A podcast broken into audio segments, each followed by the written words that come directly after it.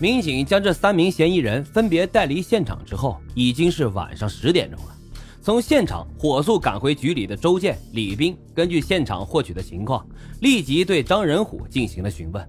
张仁虎一听到他哥的名字，眼里猛地就涌出了泪来，说他们张家兄弟就这样完了。从悲痛欲绝的张仁虎口中，终于获取了张仁猛所驾驶的出租车，可能是赣 A 八叉叉一，或者是赣 A 八叉叉零。当警方得知这个消息的时候，已经是八月二十六日凌晨的十二点半了。专案组指挥胡一听取了汇报后，亲率周建、李斌等人赶往设在七里河滨河路上的兰州市公安局交通治安分局，坐镇指挥抓捕团伙首犯张仁猛。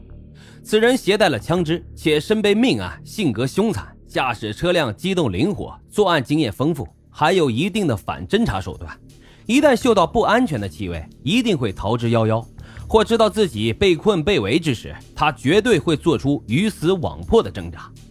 所以呀，市民非常的危险，稍有不慎，将会有一场恶战不说，弄不好还会伤及办案警察和无辜的老百姓。这是上级领导最关心的。警方现在要做的事，就是在最快的时间内发现他、找到他、抓到他，将这颗最危险的炸弹排除掉。在赶往交通治安分局的路上，胡毅显得忧心忡忡。这位带领兰州刑警侦破了无数大案要案的老刑警，在这条道上行走的越久，见到的血腥就越多，所担心的理由也就越充分。随行的周建、李斌自然是理解老领导此番的忧虑。杀敌一千，自损八百。你说这算是赢了还是输了呀？周建、李斌这两员兰州刑侦战线上的猛将，自然是明白老领导需要的是一种怎样的战斗结果。这又何尝不是他们二人所希望的、所极力追求的一种真正意义上的胜利呢？接到指令的交通治安分局副局长石兰生，刚从分局出租车管理队队长调任分局天水北路治安派出所所长的卢学者等民警。等候着胡一副局长一行人的到来，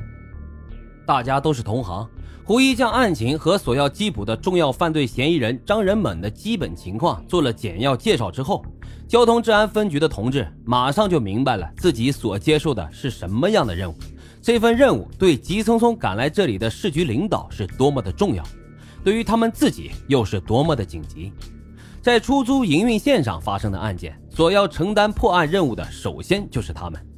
背负血案、藏有枪支、驾驶出租车的张仁猛，对于他们来说，更是一颗万分危险的炸弹。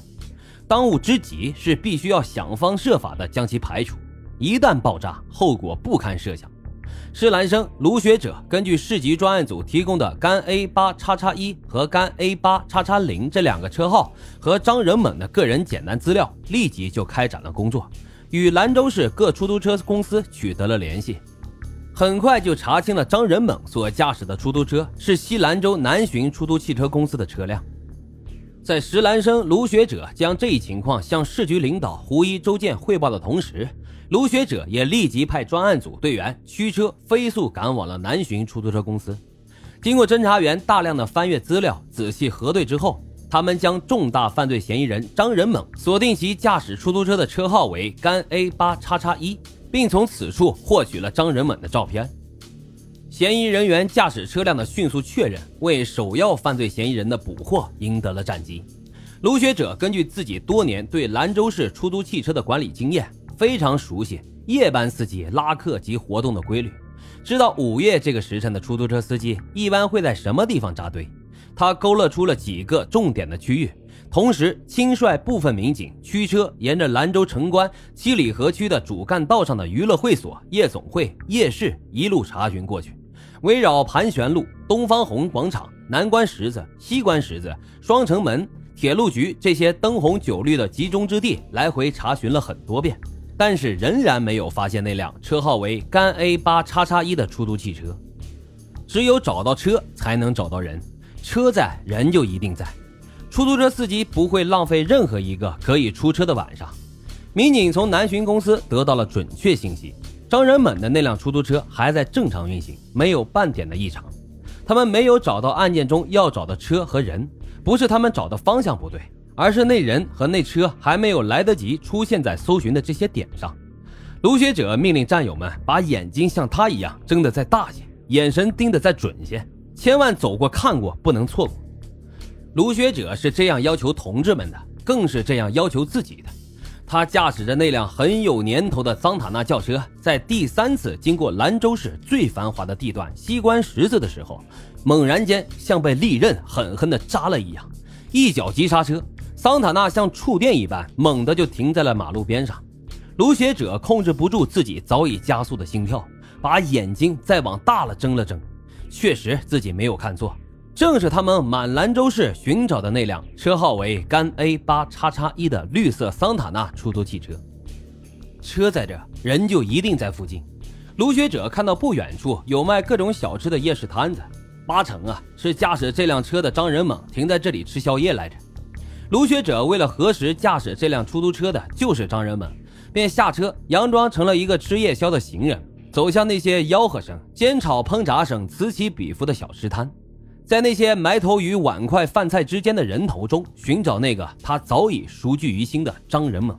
在一个炒面摊子跟前，他的眼光像突然被钉子钉住了一般。长椅上两个人，其中的一个不正是他们到处寻找的那个张仁猛吗？那壮实的身躯，一脸的横肉，凶狠的面相，不错。就是他了，卢学者压抑住自己内心的兴奋和紧张，装作没事人一样向前走出了十几步，用电话报告了正在附近带人搜寻的周建等人，说人找到了。接到报告后的周建马上向胡毅报告了这边发现的情况。当周建带人呈扇形围过来的时候，张仁猛恰好吃完了面条，正起身向他那辆赣 A 八叉叉一出租车走去，刚好走到出租车跟前的周建见状。灵机一动，高声喊：“师傅，走不走？”周建打开车门，坐到了副驾驶的位置上。张仁猛刚吃完饭，打了个饱嗝，见到生意来了，当然很是高兴，于是拉开了车门，坐进了驾驶室，边发动汽车边问上哪。